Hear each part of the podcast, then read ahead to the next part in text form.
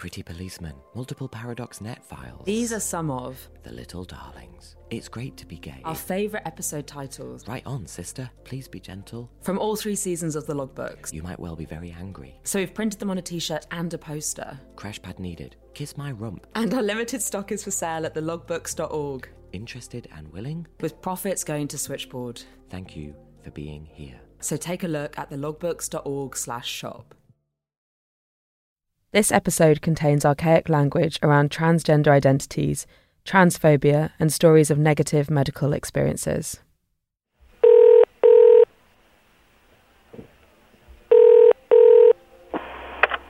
This is a logbook entry from June the 25th, 1994.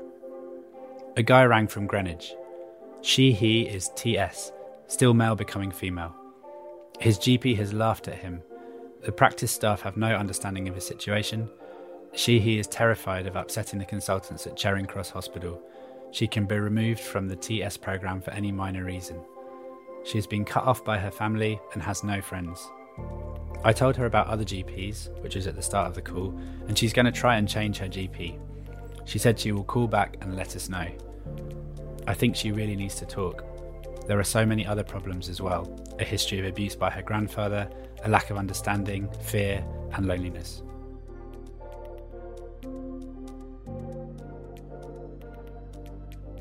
I'm so fascinated by the change in the use of language throughout the logbooks. Here we have the volunteer writing guy and also mixing up the pronouns that they're using for the caller too, not quite sure which one's the right one to use. Its vocabulary in general was so different in the 90s. Of course, it is much, much better now. For example, today at Switchboard, we would probably ask that caller what pronouns they wanted to be referred to by. Yeah, and the thing that stands out for me from this logbook entry is that this person had such a shit experience in the hands of the medical profession. Thankfully, that's improved a lot now, but nowhere near enough, such as the super long waiting lists for gender identity clinics. You're listening to the logbooks, stories from Britain's LGBTQ history and conversations about being queer today, in partnership with Switchboard, the LGBT plus helpline. In this season, we're reading through the notes made by the volunteers who took calls between 1992 and 2003. I'm Tash Walker. And I'm Adam Zmith. Episode 6 Needs Support and Reassurance. We're talking about gender identity and gender expression, as these issues came up on calls from 1992 to 2003. And we're hearing from trans people about their experiences in the 90s, including those who called Switchboard for help and the volunteers who took those calls. Just a word on language and our understanding of gender. Like I mentioned at the top, in this episode you'll hear logbook entries and stories using words like TS, which stands for transsexual, and TV for transvestite. These are terms that people used about themselves in this time period, before and also after, and, and some people still use them today. But over the years, our words and understandings have shifted and evolved, with new words coming to explain many things people weren't able to at this time. So we just wanted to put all that in context, especially because of the period we're talking about 1992 to 2003. So let's get going. In the 90s, especially pre internet, it was so hard to find information about being trans.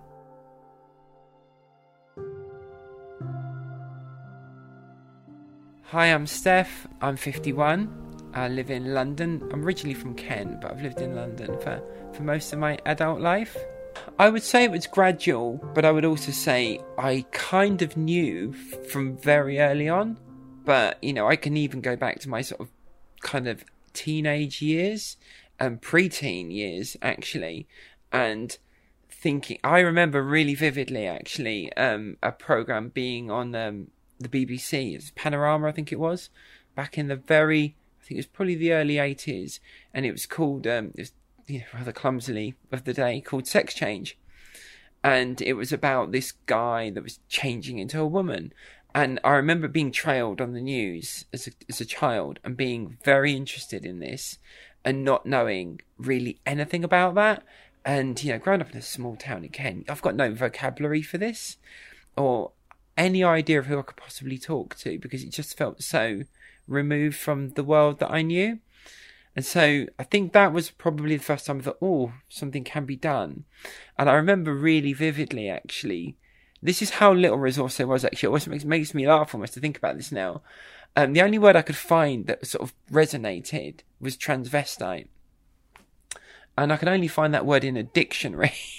so literally, the nearest I could get to information was a dictionary with a word in it, which had a brief description underneath it.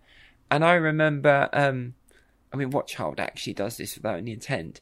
Going through the dictionary and miraculously finding this word and trying to engage my mum in a conversation about it. And I just think she just wasn't interested. I don't think she saw anything particularly in it in what I was saying or anything like that. But I, th- often think back then, and think, wow, you know, I was really trying to have a conversation then, with no way of knowing how to have that conversation. This is a logbook entry from November 12, 1998. I've just taken a call from a TS, Louise, who is living at home with parents in what seems to be an awful situation wants to find somewhere else to live and, or stay tonight. Has rung back several times, but mother keeps cutting off the call. Has a speech impediment and will probably ring back again.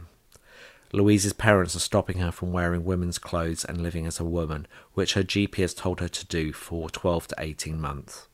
Parents are very abusive and not accepting of Louise's choice, are screening calls for her. And if you're in a not safe environment in your home, because they might think you're queer or strange or my kids, that didn't come from my side of the family, are you then putting yourself in an unsafe position? These are all the things we had to think about back then, and we had so little knowledge. There wasn't really books about it, there was no internet, there was no information, there was very little knowledge. Hi, my name is Diana James, and I am 62 years old. I was a volunteer at switchboard from about 88 to 94. So it was incredibly hard, and the terminology was so damning. Even within our own community, it was damning. Especially, you know, you get a, a, a trans man phone up, and they could get really negative information because it was known. Oh no, you're just a butch dyke. Don't worry about it. You know, you're, lots of butch dykes have these feelings. But their feelings, being a butch dyke is one thing, being a trans man is something completely different. And we know the two are separate. One might go through one to get to the other because of lack of understanding, not knowing where they're going, or fear of who they might be and not knowing if they want to go there. So that can be like a through station for it, but they're completely different entities. One is a woman who presents in a certain way, and one is a man, which is a completely different aspect. That's to do with gender, not to do with sexuality. And they can get mixed. And back then they did.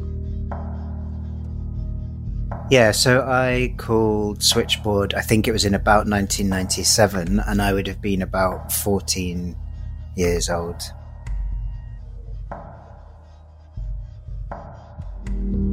So, hi, my name's Finn, Finn Greg, or Finn the Human, as my young people know me. I'm 37 years old. I'm a trans person, first and foremost.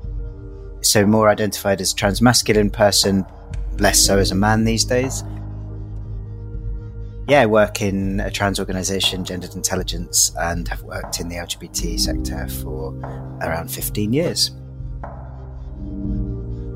how it felt to be me at 14. So I grew up in East London in Hackney and uh, I was living in Dalston at the time, but I was going to school in Parliament Hill because I got bullied in a school that I went to in Hackney at the time for being a girl in trousers, um, for being a queer, basically, probably. Um, and I was having quite a hard time at that school and my mum moved me. So I started the school that I was at when I was, by the time I called Switchboard, I started the school Parliament Hill when I was 12 in year eight.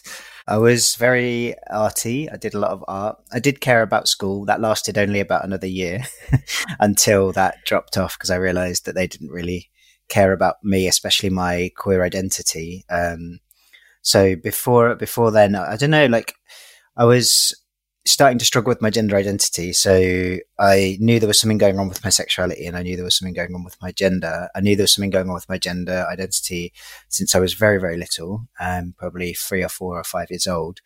Um, and so growing up under 10, I thought I was a boy and everyone else didn't really realize. And that that would also, that would sort of come to fruition a bit later in my life and that people would also realize. Um, but didn't know how that would happen. Um, and then when I was about 11, 12, I started to think, well, I know I'm interested in, in girls. And I think there's this word or this identity called lesbian. So that must be me. But I struggled with it. So there wasn't any, um, positive role modeling of, of lesbian identities probably still isn't enough. Um, but I, w- I was really struggling with that. So the, it, I think probably come about the age of 12, that's when my, real disconnection with my body and with my self worth and stuff like that started to really kick in. We actually got a lot of calls from, and I'm going to use the language I would have used at the time. We got a lot of calls from men who said that they were transvestite, um, many of them married, and they just wanted somewhere to go in peace and quiet to be able to cross dress. I remember selling my entire um, straight girl wardrobe actually at one point to to somebody who said he was a transvestite, um, but actually he was also a gay man. Um, and I don't know where he would have sat in today's spectrum or definitions. Um, but we used different language and we had different explanations in those days. So a lot of straight transvestites, and we would refer a lot of people to something called the Beaumont Society, which was uh, around, and there were a few small um, TV stroke TS groups, we would call them, because there obviously was um, a very permeable line between the two groups quite often.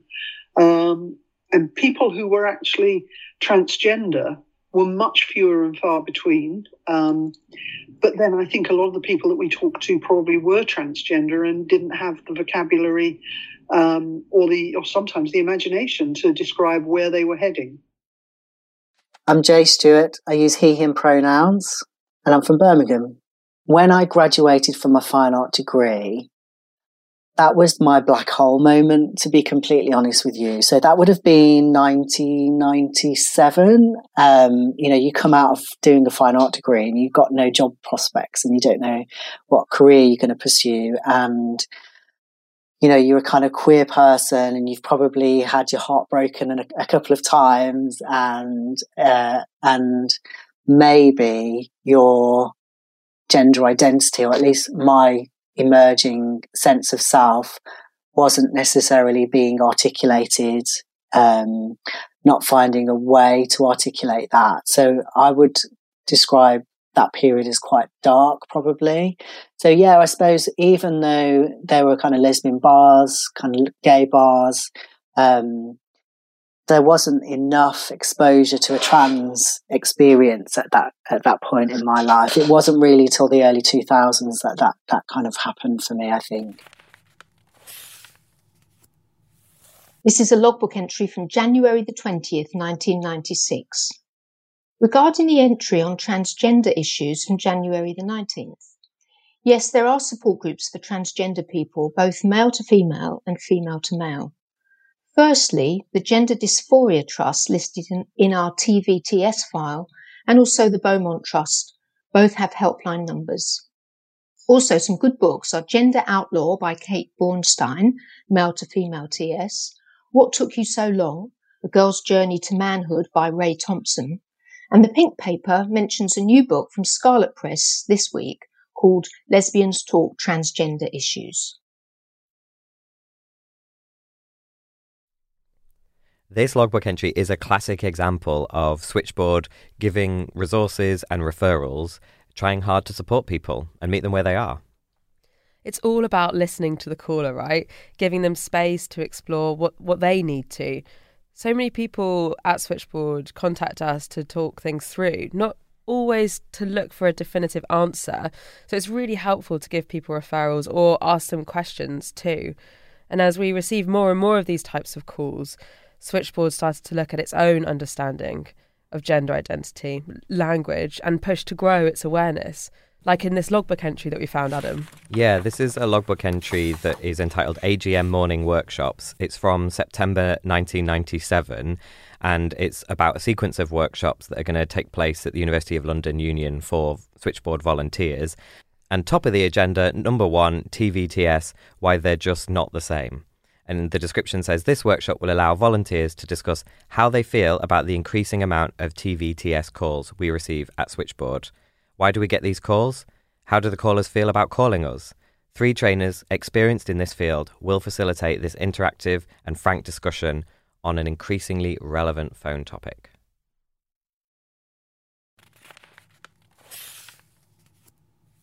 This is a logbook entry from 17th of April 1998.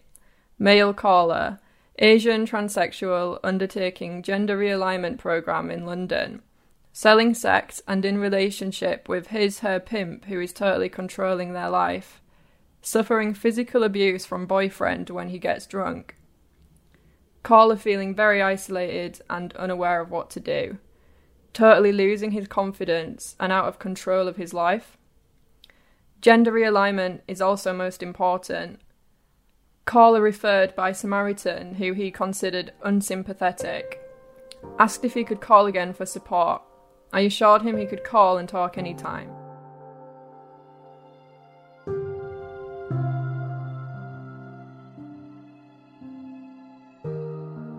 Perhaps the indication is the TVTS file going.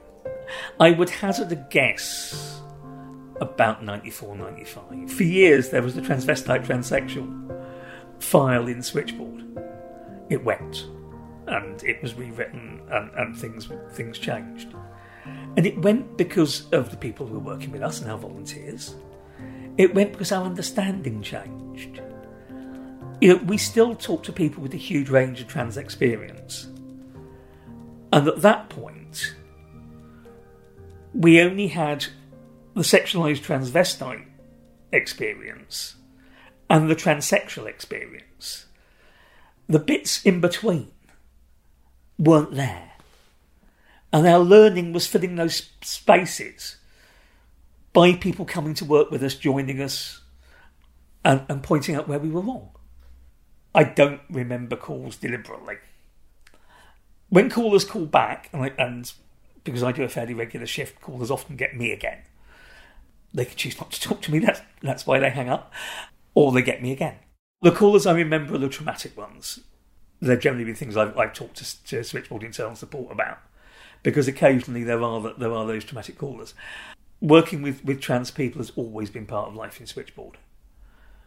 same as, although we, we had issues, I think a little in, in this period, just about, um, with accepting bisexual volunteers um, we've always had bisexual people in Switchboard. If you look at behaviour, um, identity behaviour are not the same, and and and we know that, that that has always been the case. Going forward with talking to trans folk has always been what Switchboard has done. At this point, the referrals were different because there were so, so fewer of them. The Beaumont Society was there and still is. The rest were often places to dress up, and the quite sexualised part of the spectrum that is very difficult to get people to talk about in terms of how we train people. But it comes often a lot on the phones. And we one of the ways of dealing with sexually aroused callers talking about wearing clothes, which is something that happens quite a lot and happened quite a lot then is to remind them that if they're wearing their mum's clothes, they might stretch them and be sure to wash them before they put them back.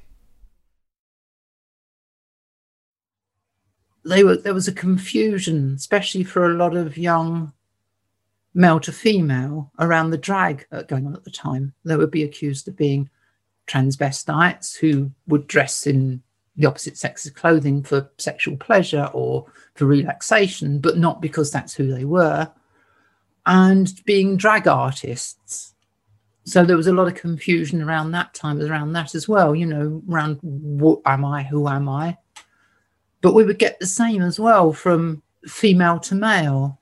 There was like a lot of misunderstanding around that. There was a lot of well, transgender is only one way. It's only male to female. You don't get the other. You're just a very butch dyke. You're not. You're not a trans man. So we had to deal with a lot of that. A lot of that was around self education. And me then going back as the first uh, openly at that time transgender volunteer that Switchboard had at that time. A lot of the calls and information and that came over to me as a member of the training group at that time as well. That was a part of what I did too. Brought that into our we brought that into our training. The more the calls increased, the more we brought that into the training and the more involved in that I got. This is a logbook entry from December the 12th, 1999. Transvestite info. A guy rang who said charity shops can be very helpful regarding clothes if you ring in advance and ask if you can come in for half an hour after the shop officially closes. 14 was just the moment before that. You know, they say it gets worse before it gets better. So I think it was probably quite a tough year. And that's when the play, uh, this play came into my secondary school called Free Willy, hilariously. And it was a piece of forum theatre and there was some actors who were friends. They were sort of being teenagers in the play. And one of the characters was a gay boy, and it was about him coming out to his two friends. And I don't remember loads more about it other than, holy shit, this is about me in some way, shape, or form. Excuse my swear words. But this is some kind of um, telling of my experience. And when we came into the hall to see the play, I don't know if I knew what it was going to be about, but there was little um, flyers on the chair. Uh, each chair had about two or three postcards or flyers just left on the chair. And I remember like eyeing up as I was walking down the aisle to sit in my seat what those were. And I realized that they were about sort of LGBT support at the time. So spent the entire duration of the play trying to shuffle the, um, shuffle the flyers into my back pocket without anybody else noticing that I was trying to take this information away with me, you know somehow, as kids do, I managed to get these support flyers into my pocket during the play. And that was where, yeah, I was able to sort of start to know that, it, that someone could see me or see my experience and that there was help somewhere to be found and support to, to navigate what I was thinking and feeling. Um, so seeing that play uh, was really, really a turning point for me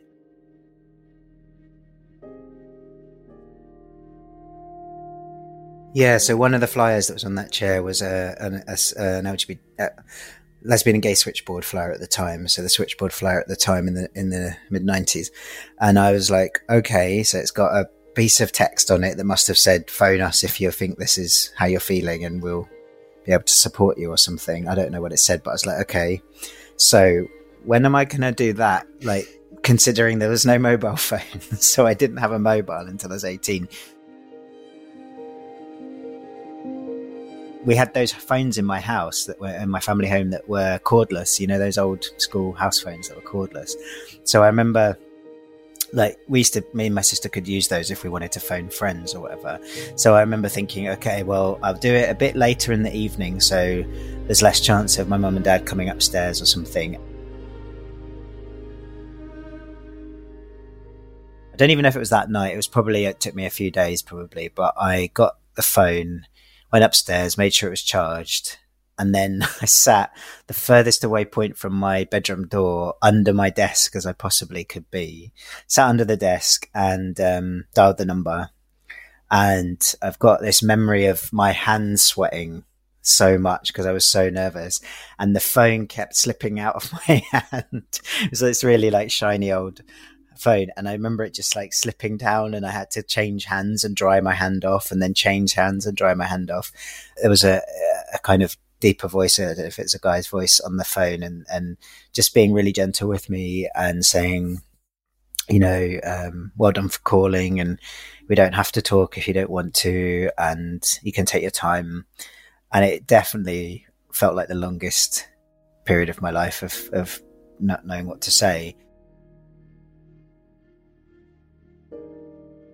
And then eventually, I think he said something like, um, Would it be easier if I asked you questions? uh, or said some things that might be how you're feeling, and then you can say yes or no, and you don't have to say too much. And I was like, yes, yes, please. Saying it myself will be really hard. I've not said it out loud before. That would be great. So I just it did all that in my head. The word that came out of my mouth was yes, and um, and then he, I think he sort of asked. Um, I don't really remember. I just remember it feeling easier after that. I think he was asking, like, you know, is it that you feel like maybe you are attracted to other girls, or is there someone that you like at the moment who might be a girl? And at the time, I was a girl, identifying as a girl, whatever. And so it's like, yeah. I think at one point he did say, "Is there anyone else you can tell? Is there a friend you've got that would understand, or can you talk to your parents?" And at the time, although they've been brilliant ever since, like I didn't really feel like I could talk to them at the time. And then, so I said, "Yeah, I think there's probably one friend that I could share it with," and she recalls that I told I came out when I was 14, so it must have been shortly after or within the same year, roughly, that I came out to her and I think a couple of other people in my year group.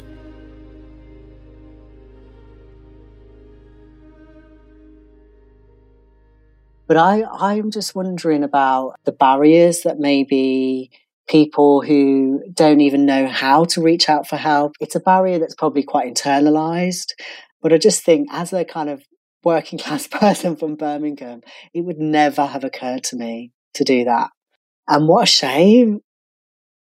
I got referred to a local mental health centre and there was a lesbian who was the manager of that centre in southeast London.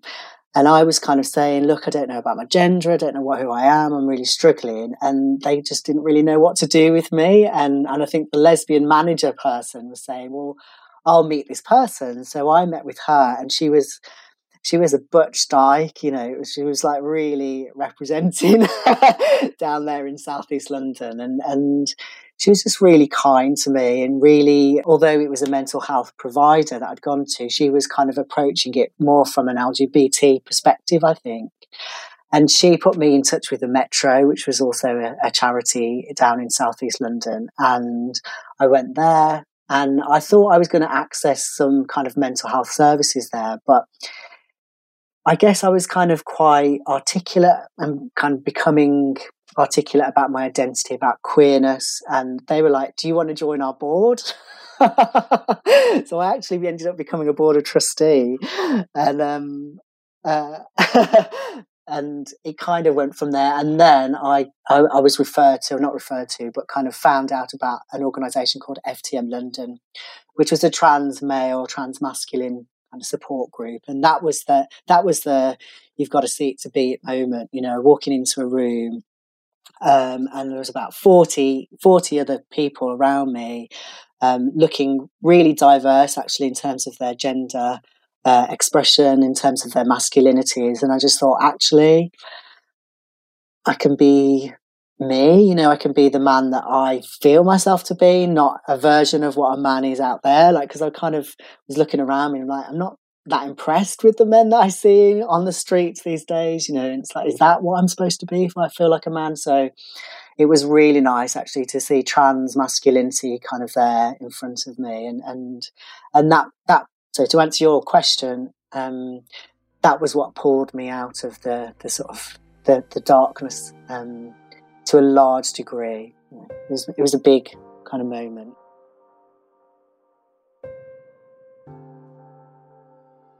I'm just thinking back to Finn talking about finding and calling Switchboard, well, phoning what was called London Lesbian and Gay Switchboard at that time, a name clearly omitting bisexual, trans, and others. But if someone called and wanted to talk about gender identity, then Switchboard supported them as best they could at that time, which also makes me think about Jay's point around barriers to reaching out for help, which I don't think is spoken about nearly enough. In his example, being working class, feeling like you should be strong enough to not need or even reach out for help, it being a failing to do so. Yeah, and thinking about barriers to calling, one barrier would be because it was called lesbian and gay switchboard.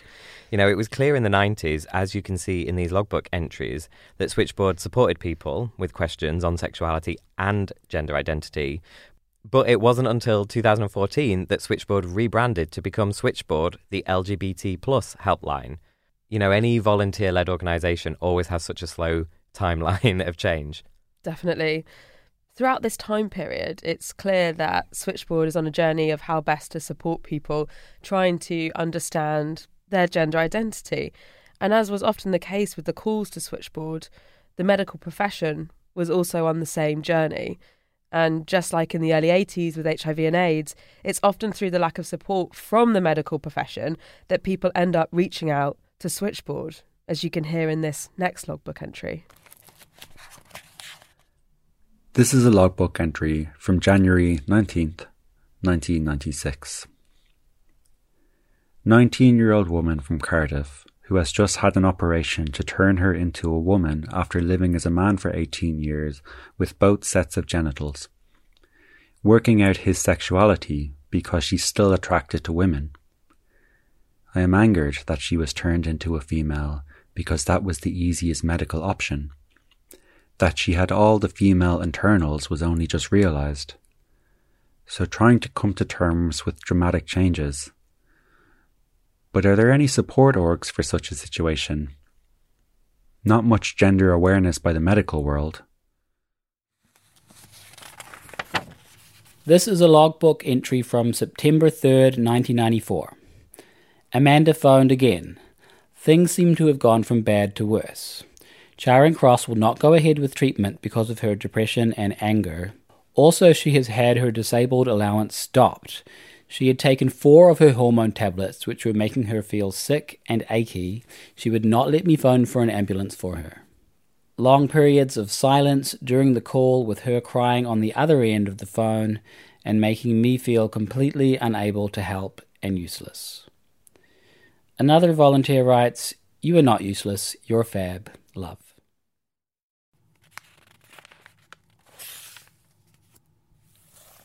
This is a logbook entry from 18th of September 2001.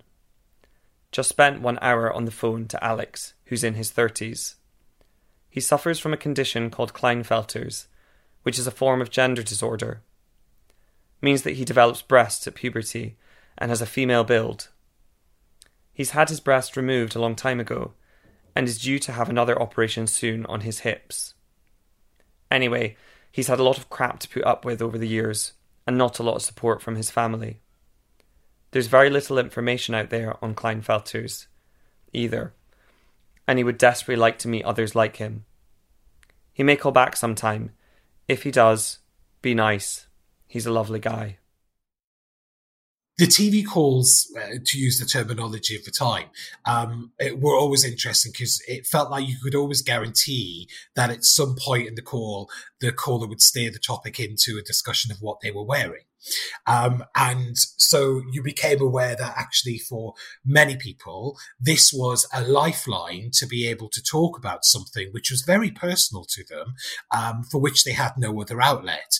Um, I mean, that wasn't the purpose of Switchboard. We weren't there to, you know, sort of, um, you know, necessarily listen or indulge with that. But I did find if, you know, if you let people say, you know, a little bit about that and then bring the topic back onto was, was that, were there any other questions you had, any, you know, support, any questions about safer sex, etc.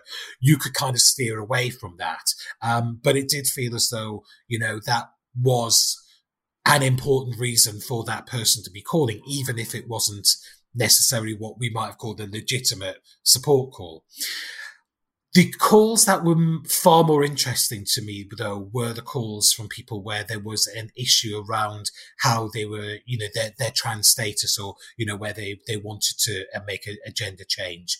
Um, and I, at first, had, you know, I just hadn't really had any experience of that.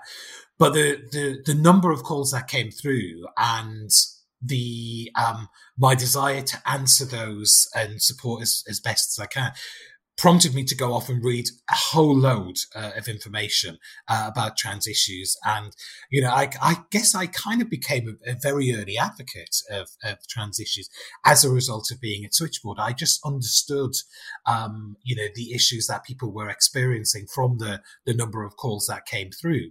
Um, and, you know that that prompted me to be want to be trans inclusive in you know the work I've done um, since then. So you know the the LGBT services I've been involved in, Antidote, the LGBT drug and alcohol service, which I set up in 2002, was essentially, you know, born from an, a, lesbian, gay, and bisexual alcohol counselling project. And so it was really important for me to make that service trans inclusive. What Monty's talking about there is running London Friend, which is an LGBT plus mental health and wellbeing charity based in London. I love hearing from so many past volunteers about their time at Switchboard. Yeah, and how the calls they've taken have influenced their future work and ways of supporting LGBTQI plus people.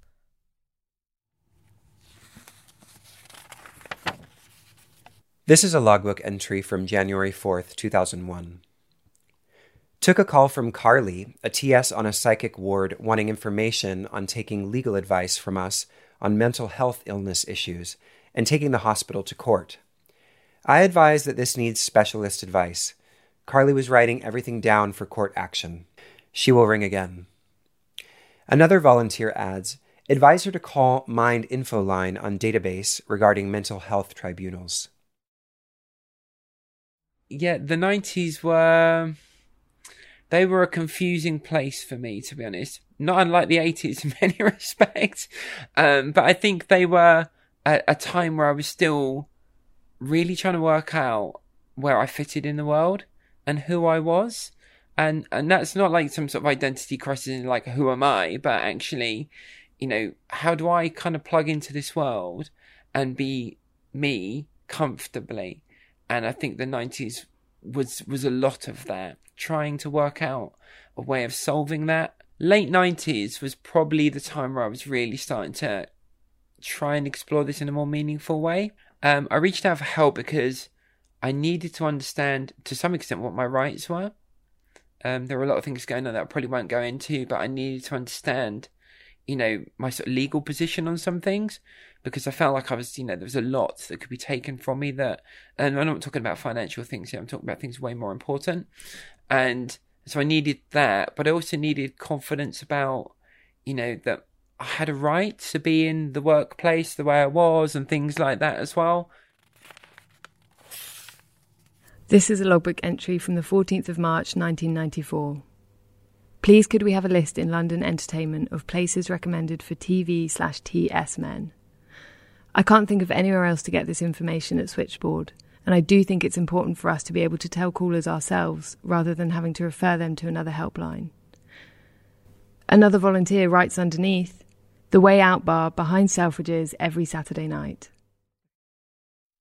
Time and time again in this podcast and on calls to switchboard, we see the importance of spaces and places where you can meet people like you, whether it's to do with your sexuality or another part of who you are, or your expression or your gender identity yeah, and whether it's online or in person, it's about creating welcoming environments that are accessible. Yeah, and it, th- this is something that the community has long tried to do, and it's something that almost it's something that we have to keep pushing for all the time. Yeah, totally. I think that we always see this historically through the logbooks, and we'll see it in in our conversations that we have today, and we'll see it in the future because it's something really that we'll never fully be able to achieve because all the parameters are constantly changing as our understanding is constantly changing around what accessibility means, around what welcoming means.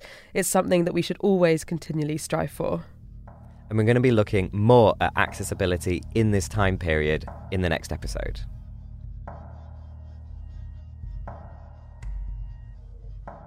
Yeah, I think it was a turning point calling calling switchboard and being validated in that moment that I wasn't alone and that there was lots and lots of other people who identified as lesbian and gay and um, at the time that was the language that was useful to me or being used by the call handler. Um, and so once I told a couple of friends after having that call and being sort of given some confidence as well really permission and confidence to to come out um, I told a few friends, and then from about 15 and a half, I was quite formidable. I remember I was in, um, I was, I was like, okay, that's me now. I'm like, a gay activist. it's like super kick, super passionate. We got told we we got we were doing Hamlet. Uh, this is another good story I remember from my year ten, which was I must have been fifteen. We were doing Hamlet, and I was so bored out of my brains. I was like, "This is ridiculous. I'm really bored." But I'd heard about or read about in the newspapers Section Twenty Eight, and I was outraged and angry and hurt and upset and pissed off and all the th- all the feelings. And so I decided that I was going to use my English class instead of writing Hamlet. I was going to write a, a, a newspaper pamphlet style thing, um, talking about why we should abolish Section Twenty Eight. So I started um, drawing like a kind of classic looking front cover of a newspaper in my English class and writing abolish section 28 at the top and drew a little picture in the little bit where you put a f- picture in the front page of a newspaper and wrote some stuff down the side. And my English teacher came over to me and she was like, um, what are you doing? and I was like, oh, miss, have you heard about this thing? Like section 28, it's, it's, I've got to get, you know, it's terrible. We've got to think about it. She goes, can I, um, can I talk to you outside the classroom, please? Right. So obviously looking back at it, it's like she wasn't allowed to promote or she thought she wasn't allowed to promote homosexuality. And there's this kid like writing this newspaper about abolishing section 28. It was so multi-layered. It was brilliant. And so anyway, we went outside the classroom and she said, okay, um, so you can't do that in school. That's just like, okay, fuck. I was like, oh yeah, because of it, I can't do it because of it, right? And she's like, yeah, right. And she was, I could tell she was like on board and she could see through the fact that I was like getting it. And she was like, right. So what I could do is if you're really keen to like write some stuff is you could bring it into school uh, if you've done it at home and I could have a look at it outside of my you know school teaching hours and I could give you feedback on it and we can improve it so I could I understood in that moment you know that she was supportive but she couldn't be and therefore instead of being like taking her up on her offer and going back and doing my English assignment Hamlet I was like screw this she understands and she's not inhuman enough to know that this is what's going on i need this is more more motivation more fuel for me to go and do this project so i was like thanks miss and basically from that day on i was like school ain't the place for me. It's not the place where I'm going to get to do me or what I care about or change the world in the way I want to change it. And I just, you know, made a quite a, I remember this con- quite conscious decision at the age of nearly 16 to say, I'm going to go and find the places where I can be more useful than wasting my time doing their assignments in school. So I skimmed through my GCSEs because obviously by that point I'd done enough and whatever, and I got my GCSEs. But as soon as I hit 16, going to sixth form and seeing more of the hypocrisy of come and do the things we want you to do, but don't do you. Um, and Section 28 was still in place and all this other stuff. And I was well fueled by then to be changing the world. So I was like, see ya. This is a logbook entry from the 26th of January 1996. RE transgender caller, 24th of January. I took a call from this woman on the 19th of January and took her quite seriously, although her voice is disconcertingly male. I spent an hour with her, and my understanding from her was that she was comfortable with her new female self, even though it was a rapid and unexpected transformation. And her issue was sexuality, She's still attracted to women, so we discussed her being a lesbian and lesbian sex. The story she told the other volunteer matches the story I heard. I feel this caller needs support and reassurance. I was angered that her sex change sounded more like the convenience of doctors than a well thought out decision she was supported to make in her best interests. Ari, the constructive comments regarding transgender issues, I asked her about her desire to meet other transsexuals or find support in this way but she was not interested. This is an unusual case, so I think she needs respect and support in coming to terms with her new sexuality. And then when I was about 19, 20 maybe, it came back into my life and someone talked about drag kings and women dressing up as men. And I was like, well, that's normal for me. That's not a dress up weekend one off thing. That's me and I went to a workshop and in Scotland and when I was at Glasgow Art School and I found out that you could do drag king stuff and then the guy that was doing sorry I'm rambling on the guy that was doing um, the makeup for the weekend course was run by this lesbian drag king artist called Diane Torr and then her, she'd got this guy this trans guy to do the facial makeup for the people doing the, the course. There was about 12 of us or 10 of us. And I remember him saying to me at the end of the weekend, he said, um, everyone was saying goodbye and giving each other big hugs and I was a bit anxious and a bit like mask and a bit like standoffish. And then he was like, just shook my hand instead of hugging me. And he said, try this uh, website. It's called ftmnetwork.org or something. And I went, okay. And I don't know, I didn't even know what FTM stood for. Anyway, off I went into my art school library at the time and waited four hours for the computer to turn on and another two for the internet to turn on and then typed in the website that I remembered blazoned into my mind and then the, the homepage came up and I was like uh-huh okay so that's my life story so when I was 19 I discovered that trans guys could exist and then that embarked a, a different journey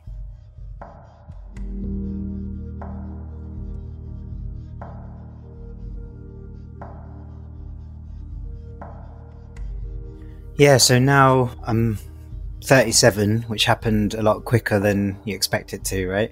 Uh, one minute I was like 25 and then I was 37. So I think since I transitioned to what I wanted to be male at the time, uh, or a man, um, I don't think I ever wanted to aspire to like full biological maleness. That was never on my cards. I didn't want to have certain types of surgery, any other types and hormones and stuff. But between about the age of 21 socially and about 23 surgically. Um, and then that really worked for a really long time for me. That fitted really well uh, in my 20s, and I was really enjoying it. And then I started to, I got into my thir- early 30s and I started to think about like a slightly more philosophical health perspective, bodily perspective of what I needed testosterone for, or did I need it? I was also curious about what my body might feel like again without it, not taking away my trans identity or necessarily my trans masc identity. And I still often use the pronoun he, but not all the time.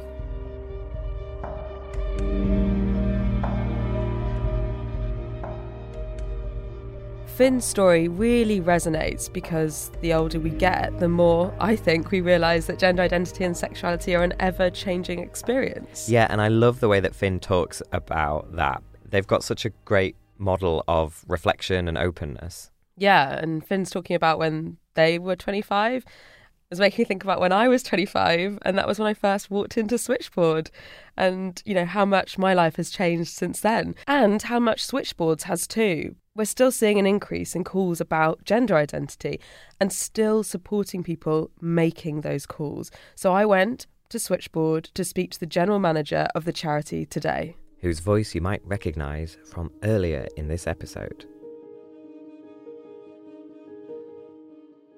I'm Steph Fuller, and I'm the general manager at Switchboard.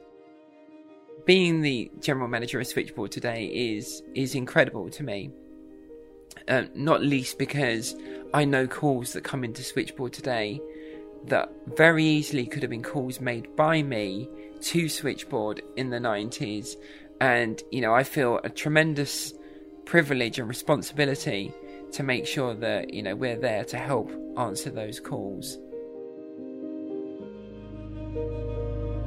So, you know, what, what we're seeing at Switchboard now is an, an increase in calls, and you know that's perhaps not a shock because there's a pandemic going on, and that's pretty unusual for all of us. But what we're seeing within that is, you know, a, a significant increase in calls from trans and uh, people with uh, non-binary identities reaching out to Switchboard for conversations across, you know, telephone and email and instant messenger, and that really is it, it's increasing at quite a rate and I think it's been increasing for quite a while, to tell you the truth. But you know, we were looking at our 2020 stats quite recently, and 26% of our callers described their identity as being different to that assigned at birth. And when you put that into the context of the fact that we're an organisation that took over 18,000 conversations last year, that's a significant number of people. And that's just the ones that we definitely communicated with. There are probably others that maybe put the phone down before they got through because it just felt like they couldn't. So we're seeing an awful lot of those conversations, and it's also reflecting through um, our instant messaging, which is you know increasing, and you know we've got a fairly good understanding that that actually is because trans and non-binary people actually prefer to use instant messaging because it removes the chances of being misgendered, which you know I know from personal experience is not nice. Um, so if you can find a way of negating that and and getting the help you need, then it's it's a good platform. But we're seeing a big increase. Yeah, so trans and non-binary people are, are reaching out to Switchboard for a variety of reasons. Um, it, it, depending on pre- perhaps where they are in their lives, you know, some people are just exploring their identity. Some people have almost been trying to run away from their identity and have kind of reached their, their day of reckoning, if you like. And they're they're really trying to find routes forward now about how they can live their lives authentically, and you know what sort of support there might be for them. But in many cases, it's a very difficult conversation to have in the first place. And so Switchboard is very often the first place they have that conversation because being able to verbalize how you feel is really, really important. And when you know you can't do that maybe to your family or your friends, then having a platform like Switchboard where you can, and you know that person on the end of the phone is going to be there for you, and they'll hear you out for essentially as long as you need, is really, really important. And that's a big step saying out loud that you are something for the first time is really key, and we're we we are definitely enabling people to do that, and then to start to think about, you know, how they're going to navigate the next phase of their life, or perhaps just give them resources that will enable them to find some groups that will be useful for them, or maybe some advice um, from kind of um, healthcare advice as well being general manager of Switchboard for me is this isn't. I mean you can probably tell from the smile on my face it is the job of my life. I promise you it absolutely is. It's it's not it's not a job. This is like this is beyond a vocation. It's it's so important. So when we look at our stats from 2020, one of the things that really jumps out to me is that at its height, um, people that uh, would express their gender as being different to that assigned at birth was 42% of our calls, which is an incredible figure. And I think that speaks to A, the pandemic, and also the climate more broadly uh, uh in the world around um, the, the, you know, I'm not, I'm not wishing to get particularly political about this, but actually, you know, trans people and non-binary people are having their identities debated in public, almost in their absence. And, you know, we see that in our calls. You know, we see the kind of pressure that that brings on people manifest itself in phone calls to switchboard. You know, those calls don't come to us unless somebody's feeling it, picks up a phone and makes that call. And unfortunately, you know, with all these kind of conversations that are going on, and, and, and I'm very aware that a lot of stuff on social media is very extreme in both directions, if you like, but equally, there are casualties to this, and very often they're in the form of the phone calls that come to switchboard. So for me, it's really important that we're there and able to take those calls. But to see 42% of the calls at, its height in 2020 being from people that would describe their gender as being different to that assigned at birth is pretty startling, I have to say.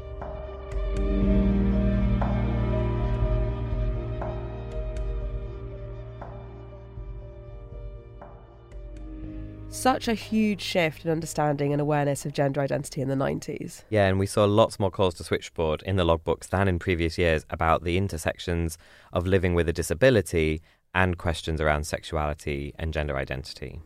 So, our next episode is on disability.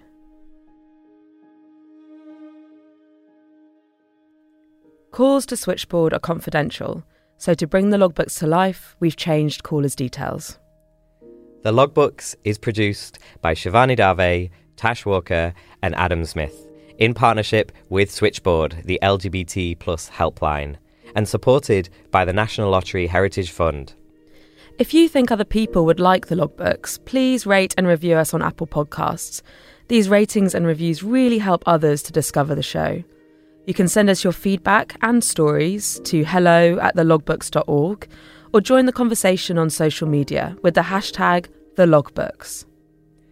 Our music is by Tom Foskett Barnes, and our artwork is by Natalie Doto. Thanks to Steph Dickers and the team at the Bishopsgate Institute, the folks at ACAST, Content is Queen, David Pye, the staff and volunteers at Switchboard, and everyone who shared their stories with us. Switchboard continues to take phone calls from 10am to 10pm every day. If you're affected by any of the issues in this podcast, or need to discuss anything to do with gender identity or sexuality, you can call Switchboard on 0300 330 0630, email chris at switchboard.lgbt, or instant message via switchboard.lgbt, where you can also donate money or time to help.